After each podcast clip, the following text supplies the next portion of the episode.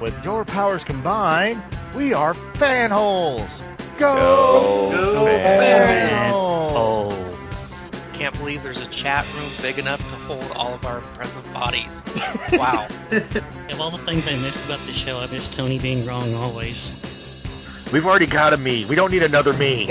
Oh boy, a Bashir episode. Ah, yes, Derek. Lover of lobster women, defender of Starfire's fidelity. I just want to know who is the consultant? Who could he be? No! I have no heart! Nobody can relate to a, a talking cat that eats lasagna. I'll do it, but I want to be immediately killed afterwards. Derek, in your Derek layer, do you have a list of that tells you like how to take down the other fanholes? Should we like go crazy? How does my stupid voice sound? You sound beautiful. like ten times sexier. Good job. No one gets us, because we don't explain it. Hey guys, welcome back to another spooky dooky episode of Fanholes. Hey, what's up, guys? This is Derek, Derek WC, here to celebrate Halloween with everybody, and I'm joined tonight by two, count 'em, two of my fellow fanholes to talk about a scary movie tonight. So why don't you guys give a shout out and let everybody know who's here trick or treating tonight? Hey, I'm Mike, and my skin appears to be melting off. hey, this is Justin. No candy corn. Yeah, you gotta see a dermatologist about that, man. Oh! It's really reanimator-ish to me. So, but I, I I don't know if people could figure out what we're about to go into based on that. This was a suggestion to look at a Toho film from our good pal Justin. And the film that we're looking at tonight is the 1989 Japanese film titled Sweet Home. 日本映画の面白男伊丹十三があのスイートホームのファミコン化に成功したぞ And by the title, you might think like it's this like, you know, fun romantic comedy or something about you know two Japanese lovers or something. But in actuality, it is in fact a haunted house movie, and it gets quite gory as the film continues. And I did kind of whip up a little mini synopsis. So I think if you if you're interested, by the way, it is also a video game. So I, I know it's like you know what, by now, what is it, 1989? That's like, you know, 90, 2000. What is it, like a 30 something, 36 year old game by this point or whatever? But if you're interested in checking out the movie, or if you're interested in playing the game first, because apparently a lot of YouTube reviews I ended up watching just because I was curious about the video game as well, kind of stated like, well, if you don't want the game to be spoiled, you shouldn't watch the movie first type you know recommendation. So if you have any fears or you know aversions, then I would say stop listening now, go hurry up and play the damn game or watch the movie, and then come back and listen to this. But now I'm going to go ahead and get into like a little mini synopsis on what the film's about, and then I suppose we'll just kind of you know talk about our you know what our thoughts are and all that kind of stuff afterwards. But here we go. A TV production crew are making a documentary about the infamous painter Ichiro Mamiya. The team intends to restore and publish several of his precious frescoes, as well as film a documentary about Mamiya and his arts. The team of five documentary filmmakers includes TV producers Akiko and the widower Kazo. Kazo's daughter, Emmy, cameraman Taguchi, and star reporter Asuka, who specializes in professional art restoration. When they start filming at the old abandoned dilapidated Mamiya mansion, paranormal events betray the presence of a poltergeist, an unknown woman who threatens to kill all trespassers. Asuka is possessed by the infuriated ghost, and the team discovers a makeshift grave where a young toddler is buried. The team discovers that the ghost is that of Lady Mamiya, Ichiro's wife. It is revealed that 30 years previously, Mamiya's two year old son had mistakenly been burned alive while playing in the mansion's furnace. The distraught Lady Mamiya who turned on the furnace, attempted to provide playmates for her son by throwing other children inside the same furnace. Once discovered and confronted by the local villagers, she committed suicide, and her spirit, unable to forgive herself, became trapped in the shadows of the mansion. Emmy, transfixed on the loss of her own mother, is the most susceptible to the call of Lady Mamiya and is lured into her clutches. Akiko manages to save Emmy from Lady Mamiya and snap her out of her trance by wearing the nightgown of Emmy's dead mother. In the end, Kazo, Emmy, and Akiko are the sole survivors. They reunite Lady Mamiya's ghost with the remains of her beloved son, bringing the incensed poltergeist some peace. After father, daughter, and surrogate mother leave the Mamiya mansion, we can see it begin to crumble and eventually collapse. And that's kind of, in a nutshell, the wham bam, thank you ma'am version of Sweet Home. So I'm, I'm kind of I'm glad you mentioned this, Justin, because this is this is something like I said that Justin came up with, but it wasn't anything I had ever heard of before, and it's kind of it was very fascinating to not only watch the film but sort of research all the the tie-ins and the the kind of influence it had and influences that it came from as well. So I thought that was really kind of cool. But you, do you want to go into like how you first learned about this film, Justin, and kind of why you you brought it to the table? I first learned this film. Um, I was watching like a YouTube series, like a retrospective on the history of Resident Evil.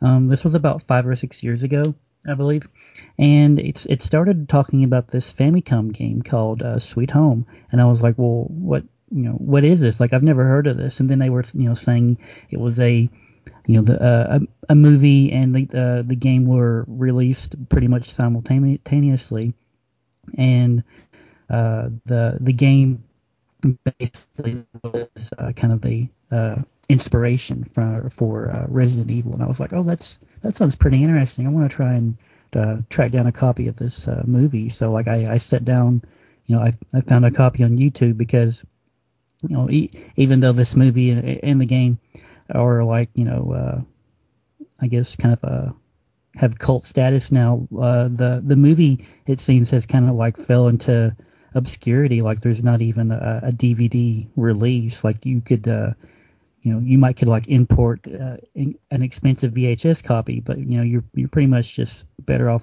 you know watching it on YouTube, which is what I did. Yeah, I I watched the movie and um, it kind of reminded me of like a lot of other stuff, like maybe um like the mother she her like origin story kind of reminds me of like Freddy Krueger a little bit. Ah, okay, yeah, with like the whole the whole furnace aspect of it, and how like the the people in the town kind of track her down because she's essentially murdering their children and everything, and and she almost has like this perverse kind of, I guess. I'm, I'm trying to think of what the right word is, but maybe entitlement, you know, where it's like, well, my my child died, and he needs playmates. You know, like if you're like like it's okay to throw somebody else's kids in the fire or you know that kind of thing. And you know, I don't know. They they kind of uh, you know have that weird aspect in, in the Freddy Krueger series as well. I, I, I thought there were some interesting tie-ins as well. Like I, I thought it was interesting that I, I think this film was kind of inspired by The Haunting, and that's like an old 1963 film. Yeah. But then they they remade that years later into that horrible ass movie with Liam Neeson and Catherine Zeta-Jones and and Owen Wilson and everything, and then Lili Taylor, I think. And I was just like, man, that re- there, there's another reason why I, I'm so turned off to remakes. There's a good example of that. But but uh, again, it is it does kind of start out as a haunted house movie. So so there are plenty of things I'm sure we'll end up talking about that either inspired this film or actually in the future inspired other kind of horror and video game franchises and everything.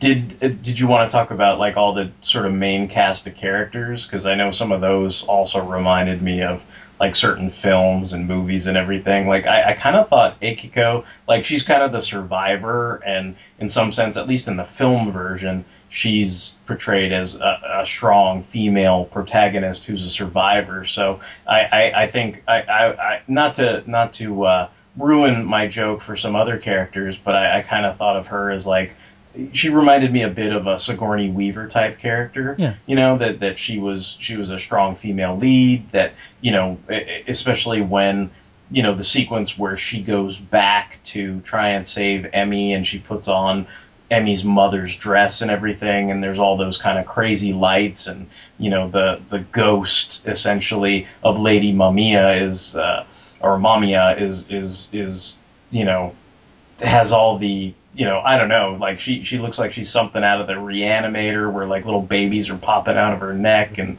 you know I mean it, it, for all intents and purposes she's this weird large scary thing with backlighting which kind of reminded me of the alien queen in some ways you know and and you know guys getting torn in half you know kind of like bishop and all that kind of stuff you know going on in this haunted house. And so I, I did expect a scene where she's like you know Honore, get away from her, you bitch, or whatever, you know, like that kind of thing. So, but but I mean, she definitely has that sort of whole surrogate mother feel, where like you know Ripley was going back for Newt, you know, at the end of Aliens and stuff like that. Yeah, I, I was gonna say I did notice like the alien sort of parallels too, where I was kind of like, yeah, like the little girl was like Newt and she was yeah Ripley, and even even like the the like sort of monster like ghost form of uh you know Lady uh whatever her face was, the ghost, like it kind of reminded me of like the silhouette kind of of like the alien almost. Yeah, she looked she looked really really creepy. I mean, I, I did think the way like she because they they try to tie in stuff with the the she has sort of a melted face, and that kind of reminded me of things like Reanimator, you know, where where they have all these weird or like or like From Beyond, where the guy's face is all stretched out and, and freaky looking and everything. And then, you know, it, it kind of goes into even more, you know, extremes, especially towards the end, like you said, where it's this kind of tall, lanky, you know, inhuman looking kind of ghost and everything. And, and, you know, the the other thing that I thought was interesting was for for a while in the movie.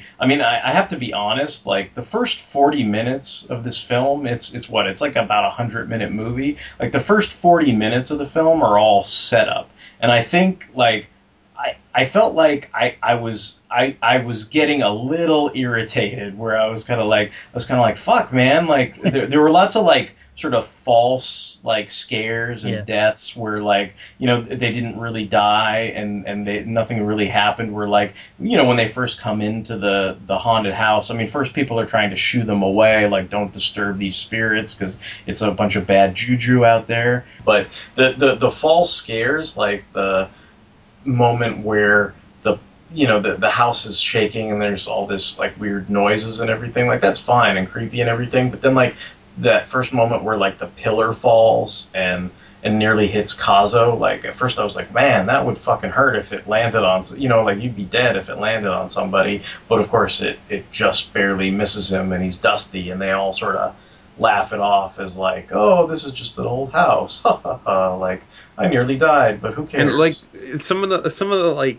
the music and stuff in those scenes is like really really like I- like not even I don't not subtle I guess. It's like at, at the at the very beginning, especially, it's like so like upbeat and happy. I'm like this this belongs in like a kid's like afternoon school Yeah, it's like- something. it's like capering music or something. Yeah. like, I, I don't maybe know. maybe like 40 minutes of goosebumps and then all of a sudden it turns into like freaking nightmare on elm street or texas chainsaw or something out of nowhere like kind of thing like that's not not exactly but but but that's kind of you know because because it's like I, I did feel like stuff really didn't start getting in gear until about the, the 40 minute mark where people started getting getting killed and stuff like that. So I I guess you know Uh, the the thing that I found interesting about the actor, his name is Shingo Yamashiro, and that's the actor who played Kazo Hoshino. And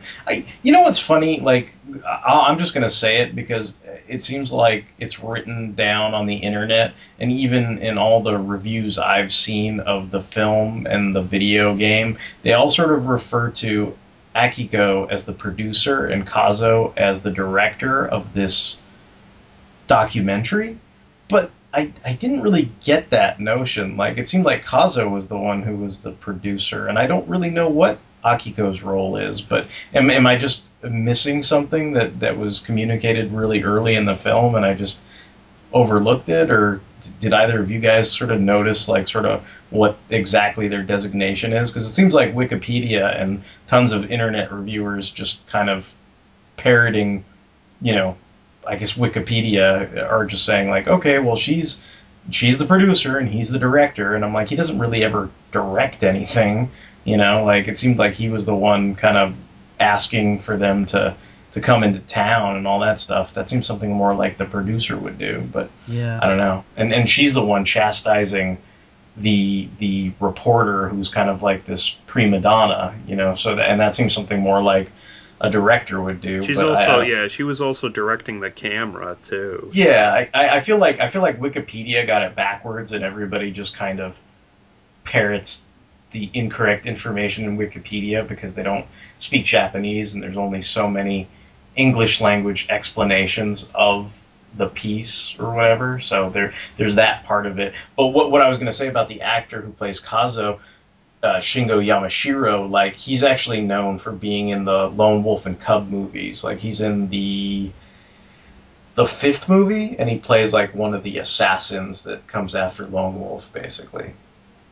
So I thought that was kind of like a cool tie-in. And then I guess since I brought her up, the the reporter who uh, basically, you know, I guess she's a professional in art restoration, like that's what her specialty is. So not only is she kind of coming into this haunted house and being filmed like Geraldo, you know, digging up mob bosses or whatever, you know, like she also apparently can can help, you know, because I, I guess may, maybe it might help to explain like some. I, I know when I first heard the term, I was like, well, I don't even know what the hell that is, and they talk about, you know, uh, basically a, a priceless fresco, and and what that is essentially is it's it's a mural painting. I mean, it's a painting that is is done inside a house. So the reason why you know it's it's not like they're these priceless pieces of artwork that somebody just left in a house to get dusty because it was a haunted house and they were too scared. It's like it's actually a part of the the mansion. Do you know what I mean? Like it's actually painted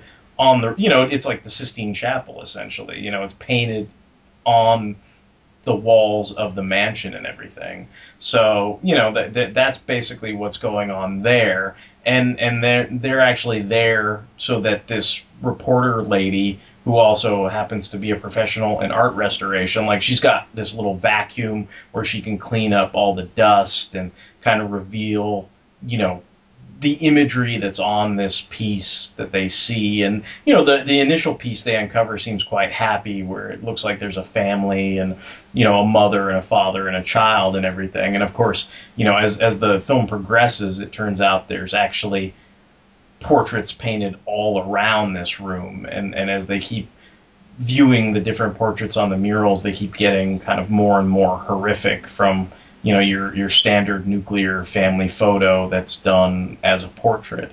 But the the lady who actually plays Asuka like I, I don't you know what's funny is I don't think I've seen enough of it because it's not really fan subbed but she's actually a sexy evil Sentai lady Justin. Did you know that?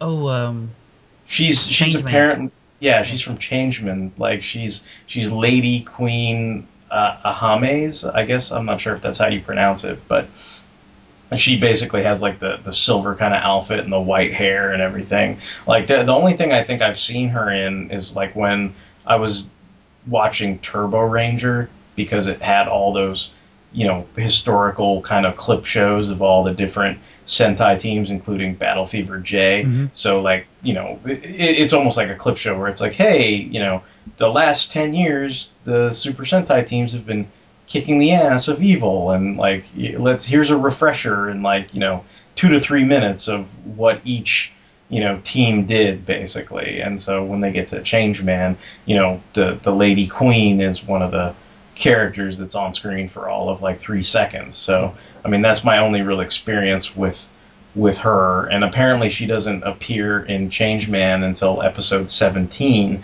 and I think they've only subtitled up to episode 9, so I, I don't think I've ever really seen any episodes with her in it. I can't imagine any English speaking people have unless they just, you know, went balls out and watched watch the Raws and stuff. But I mean, she's she's a nice looking lady and everything. But then I guess she's definitely that kind of stuck up kind of you know prima donna diva type character. Like she seems to you know she's complaining about her contacts and she's got like the little. I, she's sleeping in the car when everybody else is out trying to work and get permission to go into the mansion, and she's got the those little what do they call those? The little blinders you put over your eyes so it can help you sleep or whatever. The night nightshade. I, I don't even know what the hell that's called, but you know, it, it just seems like she's kind of hoity-toity and everything like that.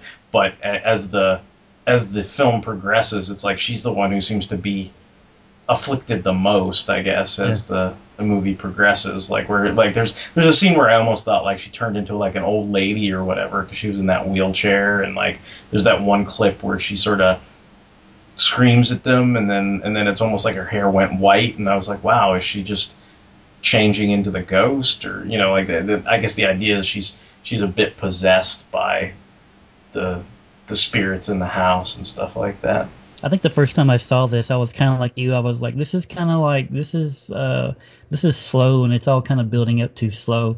But then like when Asuka's like when she goes and like she digs up the baby's casket and then like you you see it, it's like you know it's just this dead baby. It's kind of like half of its face is burnt. I was like, ew. And then the baby cries. I was like, well, okay, like shit's starting to get real. I'm paying attention now.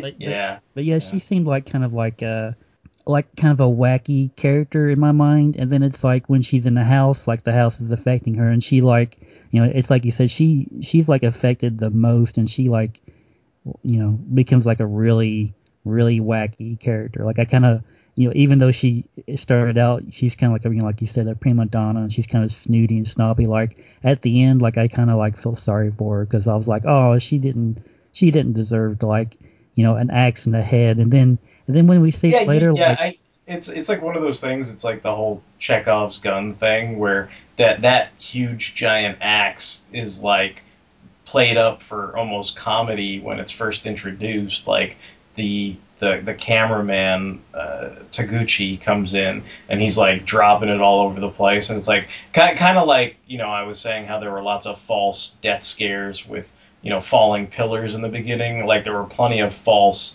axe swing scares where it's like whoops i almost fell out of my hand you know? And and basically then they all start chastising him like stop messing with shit in the house. Go put it back where you found it. But like he takes it too literally like because it apparently it was up in some corner. And like he tries to put it back exactly how he found it. And i'm just kind of like dude if the concern is that the axe is going to fall on somebody's head just lie it on the fucking ground Yeah. like so it doesn't it doesn't do that but of course he doesn't do that and like there's this like I don't know. It, it- it's a weird sequence because I mean, I guess they try to portray the cameraman as somebody who's into the ladies. You know, like he he obviously kind of hits on the daughter Emmy, and and he's also hitting on Asuka the whole time that he's there. But I don't know. I, I, I sort of got the vibe from like other people that were looking at this and reviewing it, or you know the way it's written up on certain descriptions. Like they kind of paint him as like this lecherous guy, and like I don't know. Like I, I, I can see how somebody can can go there, but I don't think he. I, I mean, I think if you just look at the facts, like I don't. I, I, I can see why it's like okay, maybe his advances were unwanted, but he didn't do anything wrong. It's just like, hey, you're cute, and you know, Emmy's kind of like, I'm not into you. He's like, oh, you're so cold, and then that's the end. You know, it's not like he's like, you know, shaking her or slapping her across the face or you know doing anything like particularly nasty. It's just he he came on to her, he got shot down, and then he goes on to to hit on the reporter. You know, and then the reporter kind of shoots him down too. But when she's kind of losing it and all out of it. Like, you know, and it's not like he's going to do anything malicious to her. He's just kind of cradling her because, you know, it's like, oh, we're going to get you out of here. Like, something looks wrong with you. Like, you don't look quite yourself, which is the truth, you know? And, and then unfortunately, because of that, you know, I mean, yeah, there's the sequence where, like, I think he thinks it's her or it is her, and then, like, she's what is she in like the pool or the shower or something? I don't know. Like like there, there's that sequence where he hands her the towel and like to me I'm like oh you know he's just kind of he, maybe he's a little flirty, but you know he's he's doing her a solid. You know, it's like here your hair's wet, here's a towel, and then when when she pulls the towel down, she's got that like sort of those those eye sockets that are all hollow and blackened, and he's like freaked the fuck out and everything. So like there's like a lot of weird stuff like that that goes on as well. Where you know I, I suppose it's kind of like the same sensation people got when they saw Psycho for the first time. Like you you see a a sexy lady like Janet Leigh in the shower, but then it turns into this weird murder spree with a knife, you know, and it's kind of like, oh, you know, it's like the cameraman's like, hey, there's this, you know, you know, good looking reporter lady and she's got her hair wet and she's looking kind of sultry. And then you pull down the towel and it's like, oh, like she's got hollow eyes and she's freaky looking, you know, like like that kind of weird dichotomy of emotions and and feelings and stuff. Yeah, there there was a lot of like creepy imagery in this movie, and uh, I was like, although I, I guess maybe I'm just desensitized to stuff like that now, but sometimes I'm kind of like, you know, it's kind of scarier when you don't see it. Like, uh, it was like I'm scared. I was more scared when it was just like a, you know, the empty door or the shadows on the wall, probably. No, I, I could see that because the the shadows were, were fairly creepy when they were kind of enveloping like the, the household and you, you almost thought of the shadow as like a character whereas when i guess the, the the ghost starts possessing you know characters in the piece then it makes it a little more sort of tangible rather than ethereal and stuff. So i mean that that makes sense to me. I i, I think we've talked about most of the main characters that, and then this was this was going to be my big gag of the film or whatever but at some point Akiko has to go down to the gas station because they need a generator to, to get electricity and, and sort of power the house while they're there, you know, shooting and filming because they've got all this lighting and equipment and, you know, cameras and, you know, stuff that requires electricity. So she goes down to the gas station and there's this guy working underneath the hood of a car and then the, the jack goes out and she kind of helps him out and then, you know, out comes the character Yamamura who is this kind of crusty old Japanese guy. And my joke is I, I kind of want to call him Japanese Charlton Heston the whole time because it's like he just seems like this kind of old, gruff, badass guy who's just not going to take any shit. And like, so I mean, I, I kind of thought he was a pretty cool character, but I, I did kind of think like I mean we've sort of already semi spoiled it, but you know like like we're saying maybe 46 minutes into the piece the cameraman is the first death, and he basically gets torn in half, or or almost like burnt in half. I guess is is what really happens. And or melted, I don't melted know, in yeah. half. Yeah, yeah. And and and so like you can see like his sneakers and the the ends of his legs on one side and then you know basically everything from his legs all the way to like his upper torso gets melted away. And so it's just his head his arms and his, his chest and he's like crawling along still. And i guess he's i don't know looking for help at this point. And so he he kind of is half dead and he's crawling after Asuka. And and she of course loses it and like grabs a wrench and beats him to death after that. So, uh, you know, That that's the kind of thing that like if if I had saw this as a kid, like I probably would have died because w- when I was real little, like I was really afraid of being like in the dark. So like seeing a guy like being consumed by shadows and like those shadows like melting him in half, like I probably like that probably would have been it for me. Like I probably would have never watched a movie again. I think. I, I feel like I guess that's part of the mystery, but I, I kept thinking there was a reason why that was happening, but I didn't really comprehend it, and I was kind of like, why? You know, like I mean, it seemed to be a theme that kept coming up throughout the course of the film, where things were getting melted, and that's how these deaths would occur, or maybe after a death. Like I guess in the case of Asuka, like she does, you know, the the the Chekhov's axe, I guess, for lack of a better term. You know, she she freaks out after she beats the guy, the cameraman, with the wrench, and then she's, I guess, in a wheelchair, and then she rolls into the the room with the axe, and the axe comes swinging down and just slams her right in the head, and it's just like, oh, you know, like that's gotta fucking hurt. And and so she basically at that point she's dead too.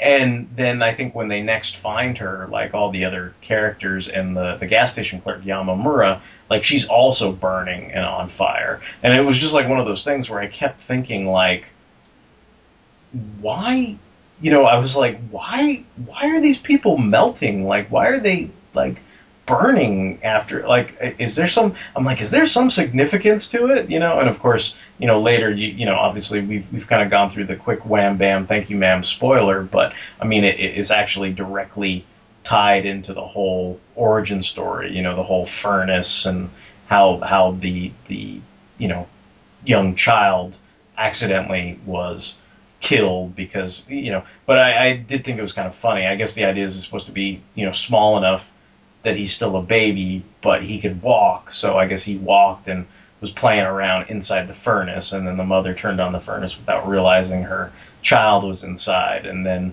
you know that that basically is what is being reflected. You know the, these I guess, regrets and pain and suffering and everything that, that the ghosts can't escape, so they're constantly reliving it. But it seems like they're also, you know, imparting that pain and suffering and reliving onto everybody who kind of crosses their path.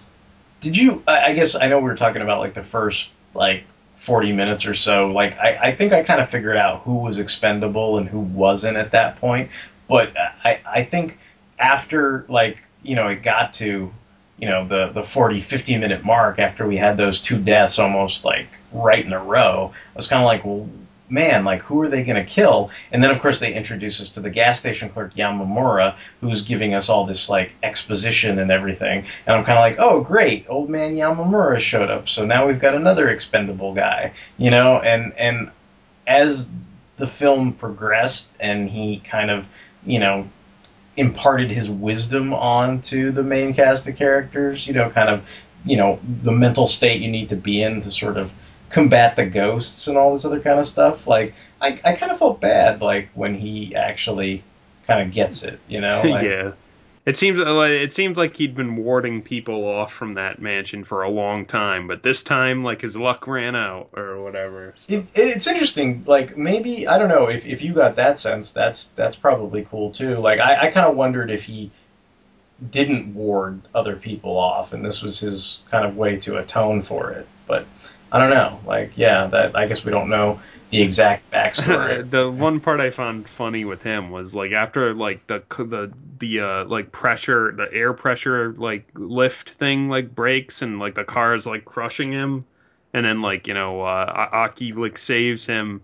And like she's is like a near death situation. He's breathing hard and stuff, and then it just cuts to a shot of him like standing near his gas pumps and stuff, like smoking a cigarette or something.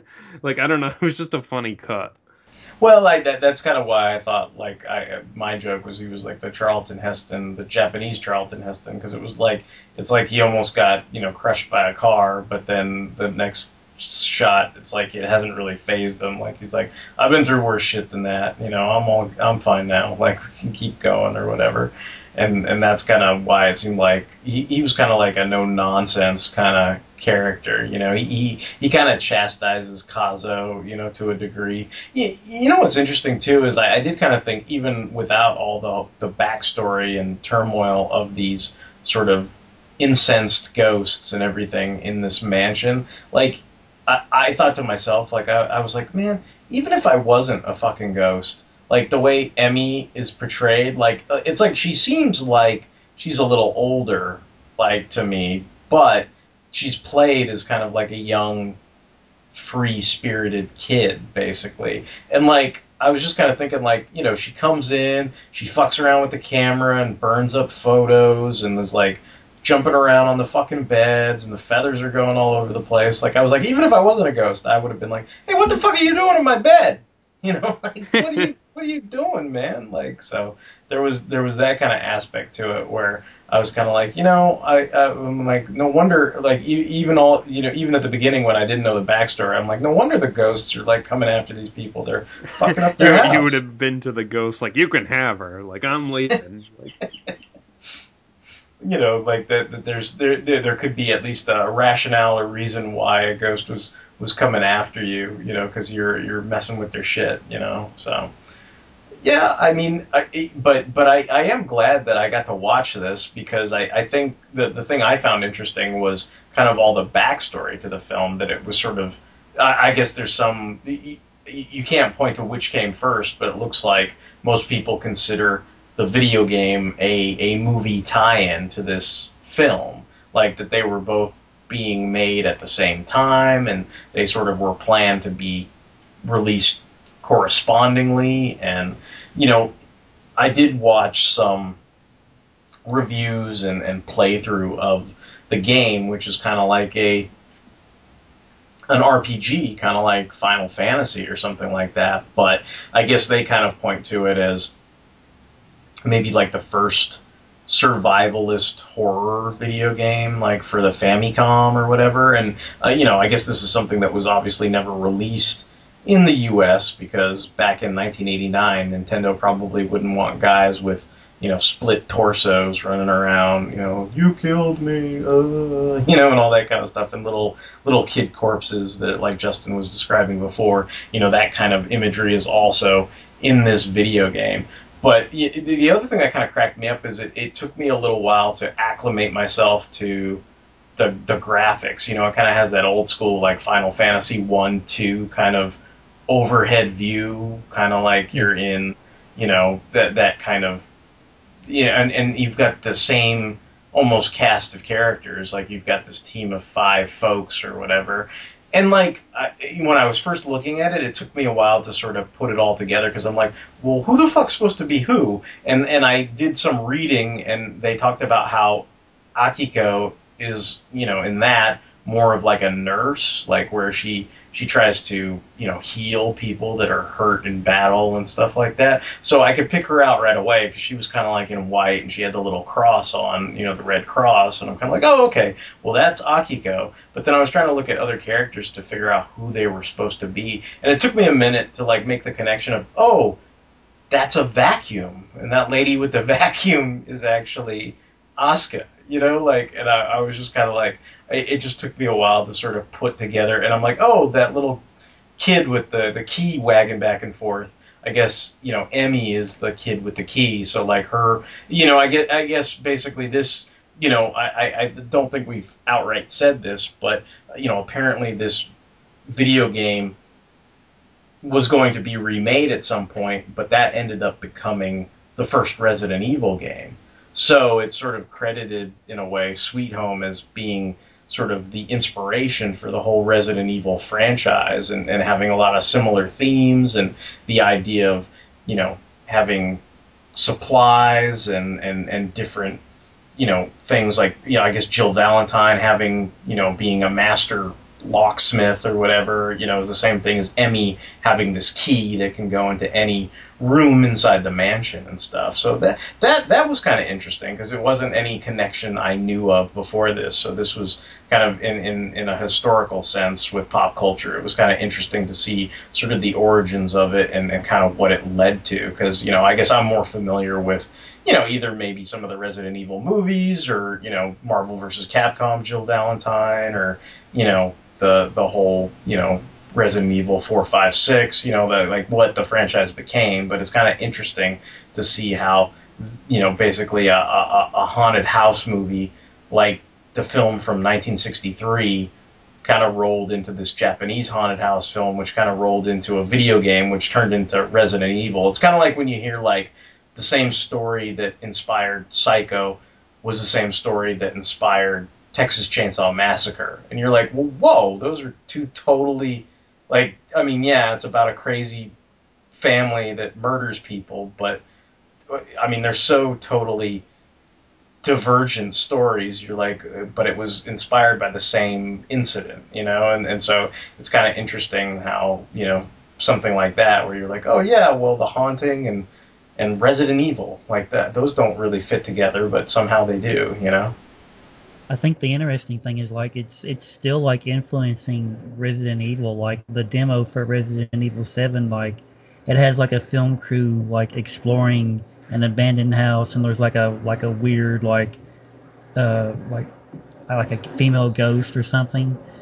And like it seems like it's kind of like go, like going back to its uh, genesis almost.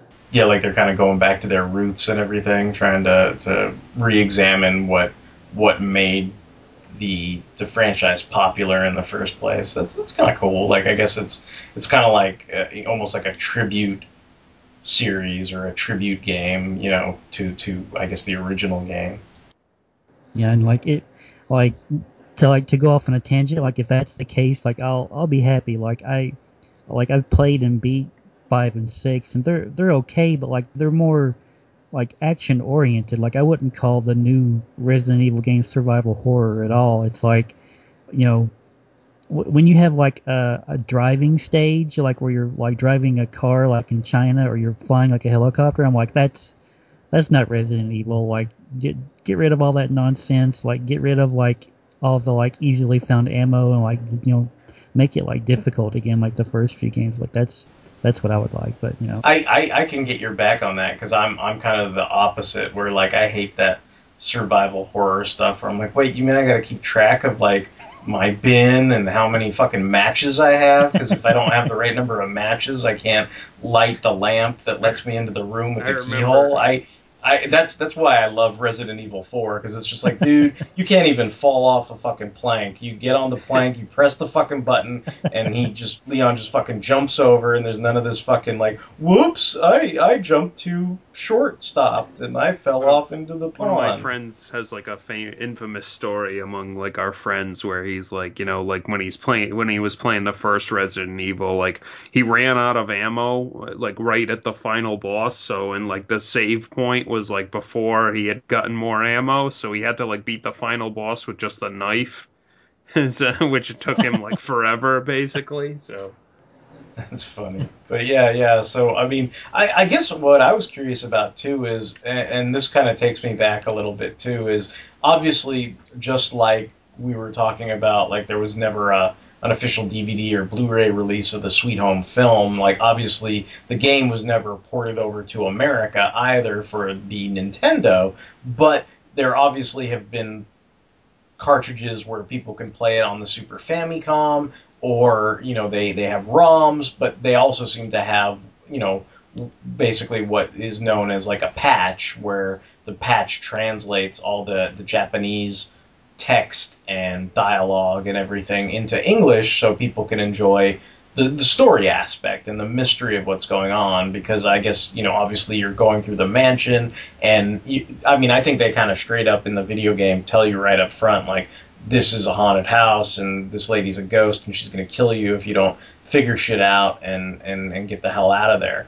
And, you know, of course, the, the characters are, you know, running around reading all these journals, but as they walk through all the, the hallowed halls, there's like, you know, basically melty spots where they could get hurt, or it looks like there are, you know, passages where they run into different ghosts and goblins and all this kind of stuff that you know they have to you know basically fight and it's that kind of RPG stuff that I always thought was kind of not fun but I guess to people that that review it you know it, it makes it kind of suspenseful where you're waiting for a door to open and it's creepy or you know you you you know say attack and then you don't know if the person got to dodge the evil ghost or if they were hurt by the evil ghost and there's that delay. So i guess to some people they found it kind of suspenseful when they they played that game. But i guess you know in, in me describing all that i guess what i'm leading up to is i'm just curious like have either of you guys like i know justin mentioned playing resident evil and we're all kind of sharing resident evil stories but ha- have either of you maybe played this with the patch at all or anything no. no. Okay. Okay. I just thought I'd ask. I mean, basically, I you know after I watched the film today, I watched a couple sort of behind the scenes things that I saw, and then I also watched a number of reviews. You know, to be perfectly honest, if, if playing those type of games, like I know I'm not a huge RPG guy myself. Like usually, I would have to have somebody who was into it to help me along the way. You know, help me play it or whatever, or decide like what XP I get and all that kind of all that kind of nonsense. You know, I leave that up to somebody else uh, for me to enjoy.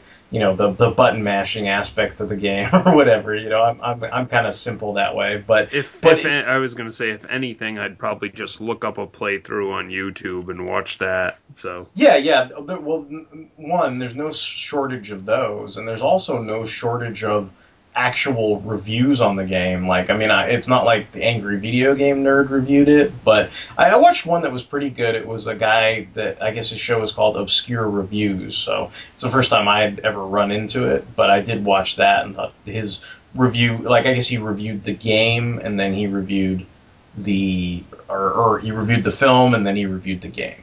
So so it was like a two part type thing, but I, I thought that was pretty pretty cool. And then and then after that, I just kept running into different reviews on the game and everything, and it was kind of interesting seeing different people's takes on it because some people seem to really like the film and really like the game, and other people, like I mentioned, some people were critical of the film especially as to it maybe spoiling the game. You know, like that they thought the game was a lot more. They they seemed to rave about the the the play dynamics of the game and how it inspired Resident Evil, and and they just love that aspect to it, but not not the movie so much. But I mean, I I'm I'm kind of glad I watched the movie. I mean, like I said, it was a little slow to get started, and and you know, I'm just being honest. I did get a little antsy within that first 40 minutes. Like I think I was I was I was intently concentrating for maybe the first 10 or 15 minutes, and after I had so many false scares, I think that kind of lulled me into like a false sense of security where I was just kind of like, oh man, nothing's gonna happen to these fucking people. Like, what is this goosebumps? Like, you know, nothing's. You know, I was like, nothing's gonna happen, and then all of a sudden, like, it really did. Because I, I, I actually started to wonder, I'm all, does this even get serious? Like, is this just, you know? And and then when it did, I mean, it just really, really got serious. So, and and and I think all the effects were really cool too. Like, you know, it seems to be like one of those films where, you know, it's like you, you hear films like the special effects in like say Raiders of the Lost Ark where like Toht like his his face you know melts and everything and his head explodes like talked about in hushed tones and everything and and I, I think there were effects like that in this film you know? Like we're comparing it to movies like James Cameron's Alien or even like the the Twilight Zone movie or or Raiders of the Lost Ark. So I mean I, I thought all the special effects were actually very very good and very compelling. And and obviously if they can evoke kind of a a creepy eerie feeling as well i mean obviously it, the it's doing well in terms of the ambiance as well. Yeah, I, I was impressed by the effects. It looked it reminded me of sort of like some of those like sort of lower budget like 80s like horror movies or action movies or even even stuff like, you know, RoboCop or Predator, like the violence in those. yeah kind of that whole verhoeven type violence where it sort of almost comes out of nowhere yeah No, the funny part was like when looking into this movie, like I think I asked you guys, like, wait a minute, is I was like, are we watching the original one or the remake? But then like I looked at it and I was like, oh, that's not a remake of this movie. It's just another movie called Sweet Home that was made in 2015. That Yeah, I, just- I noticed. I noticed that, and I was kind of like, because I uh, when I was looking, you know, and on, on all the the the, the write ups on the film, I was like, it doesn't say this was remade, and I was like, I wonder what Mike's talking about. And then I noticed like it looked like a Spanish language film where like a couple moves into a home and there's some kind of like slasher yeah, thing it's like going some on or something. murderers are after them in some apartment building or something. Huh. Yeah. Yeah, that's that's interesting. I guess I guess it's just yeah. I guess that's sometimes there's those films where it's like got the same exact name, but it's a totally different movie. So So we're gonna be working together? Really? Worst film you ever saw? Well, my next one will be better.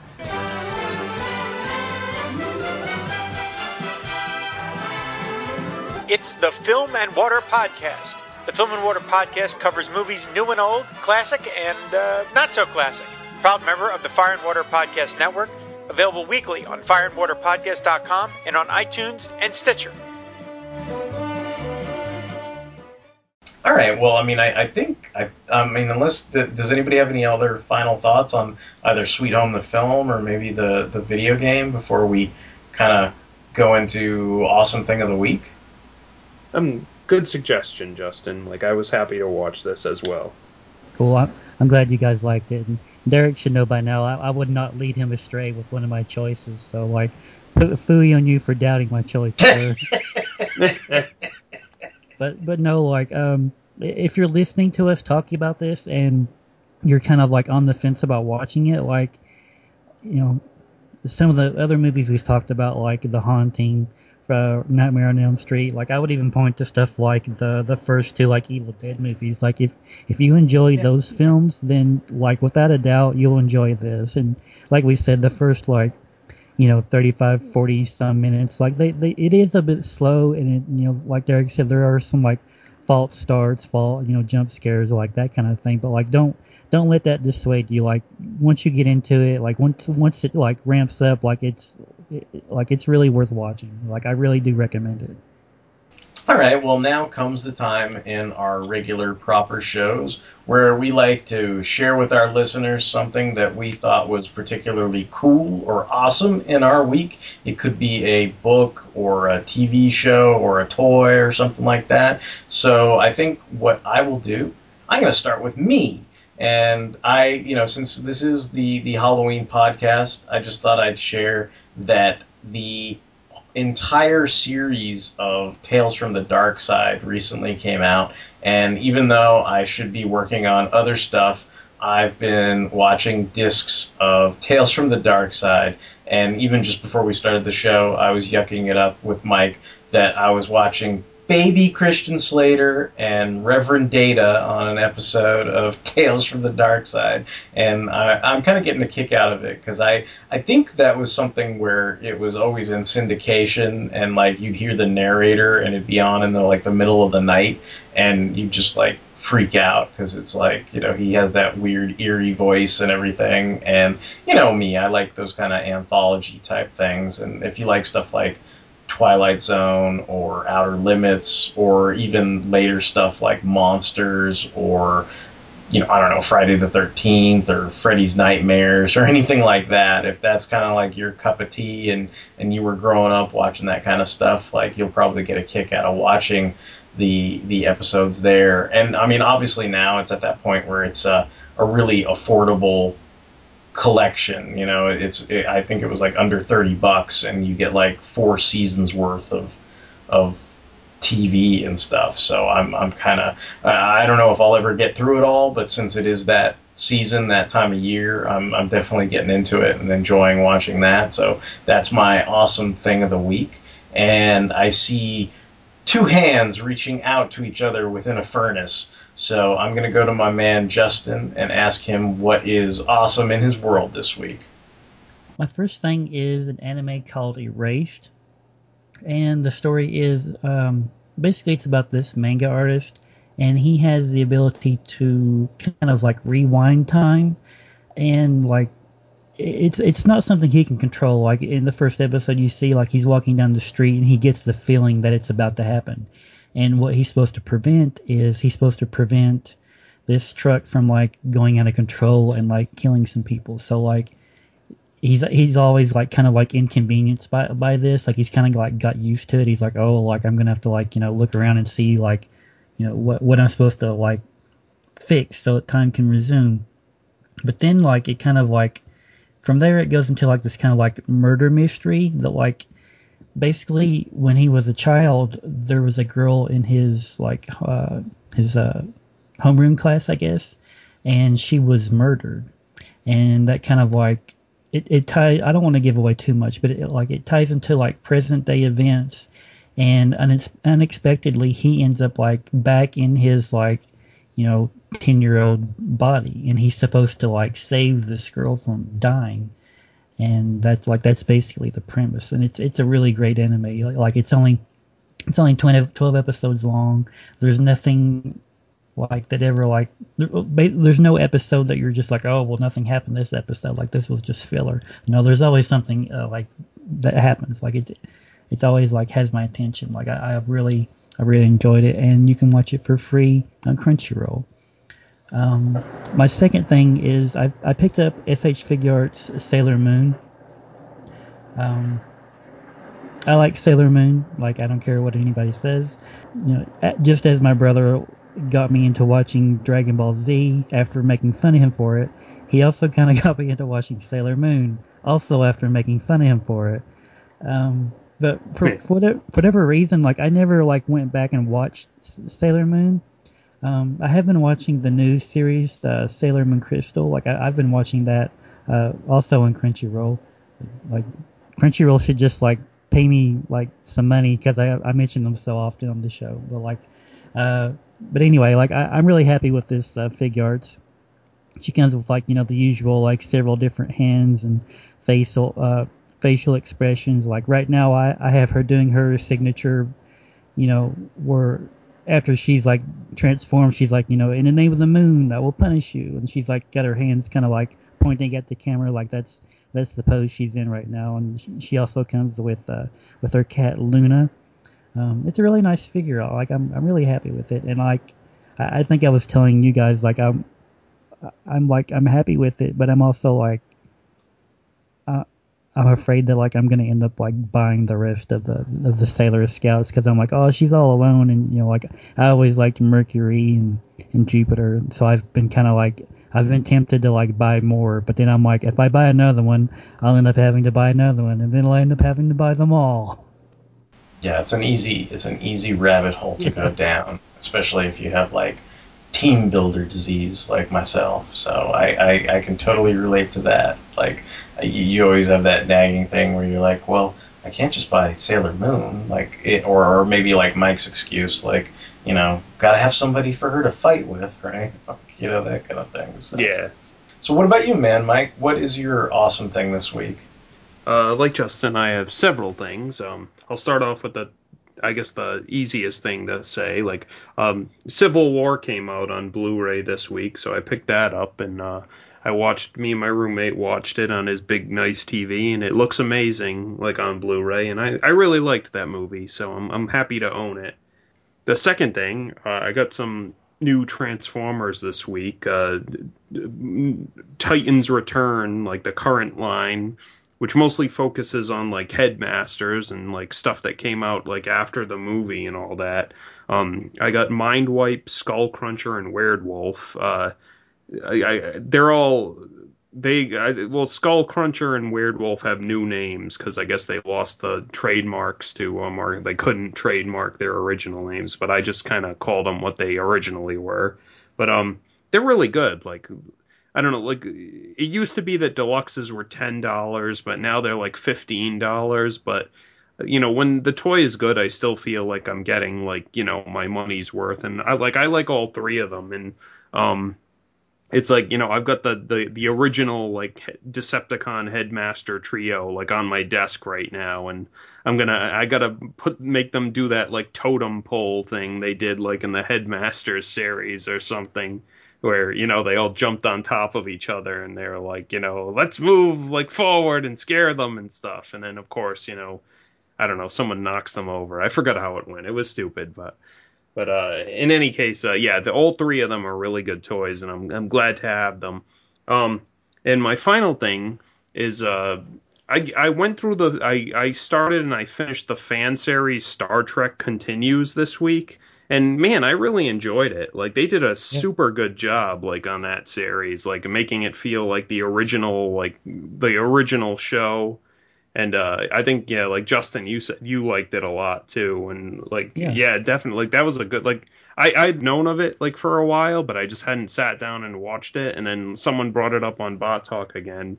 And so like I I made the effort to actually watch all seven available episodes. And yeah like it was really good Yeah, I'm usually not like a big fan of like fan productions, but like I really like this one. Like the like I just watched a video last night where the actor who plays Kirk, like he takes this like group of people like on a tour through the sets and like everyone's just amazed. It's like they like open the doors and then they're in engineering and it like it really does look like engineering. Like they recreated like you know different like sets like the bridge, the transporter room, sick bay, like and they all look like you know like it was.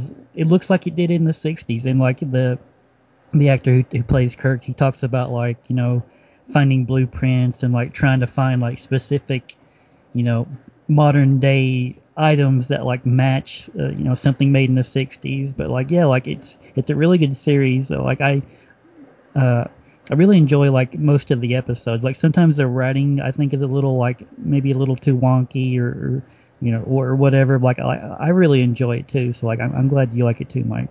Yeah, like I really enjoyed it, and I I think you posted it on Bot Talk, but I agree. Like, what's her name? Uh, Elise McKenna is hot. Yeah, man, the like, she's really counselor. hot. Yeah, Like, she was really doing it for me. Yeah. Yeah. But uh, I You guys, you guys are go see her for some some one-on-one counseling. yeah, I guess yeah, she's like uh, well, but I was gonna say like yeah, like even even if the actors don't exactly like sound like the original actor, like like they put a lot of effort into like capturing the mannerisms and the acting style of the like those characters. So it's like at first like the first episode I was kind of like yeah, I was like oh these guys are just kind of, you know, you know amateurs like trying to do the best they can. But by like the second and third episode i was kind of like look i couldn't make the distinction anymore. Like i was like that's kirk and you know spock and like all those guys basically. So that's that's the jo- uh, the sign of a job well done i think. All right, so if you guys have any comments, questions, and or concerns, you can email us at fanholespodcast at gmail.com. We are, of course, on the fanholespodcast.blogspot.com. We are on Stitcher Radio. You can stream us there. We're on iTunes. We'd appreciate any feedback and five-star reviews. It helps get the show found. In addition to our proper show, if you've enjoyed listening to this Halloween episode of Fanholes Podcast, please check us out. We also have tons of spin off shows such as Fanholes Toku Thursdays, Mobile Suit Mondays, Sentai Saturdays, Transformers Tuesdays, and Comic Books, motherfucker. Do you read them? So we hope if you've enjoyed listening to the proper show that you'll check out all these other shows as well. And until the next time, this is going to be Derek. Derek WC trying not to get stabbed in the head with an axe, signing off. hey it's mike and uh i i think i should be okay without legs or a waist or most of my torso And this is Justin.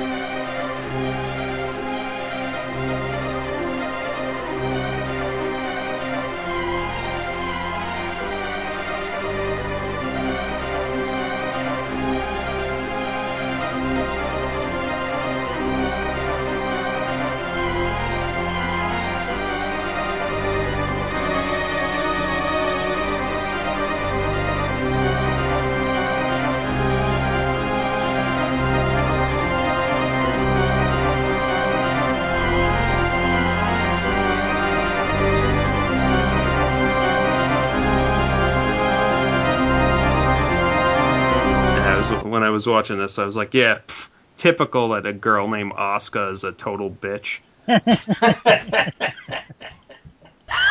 you! I hate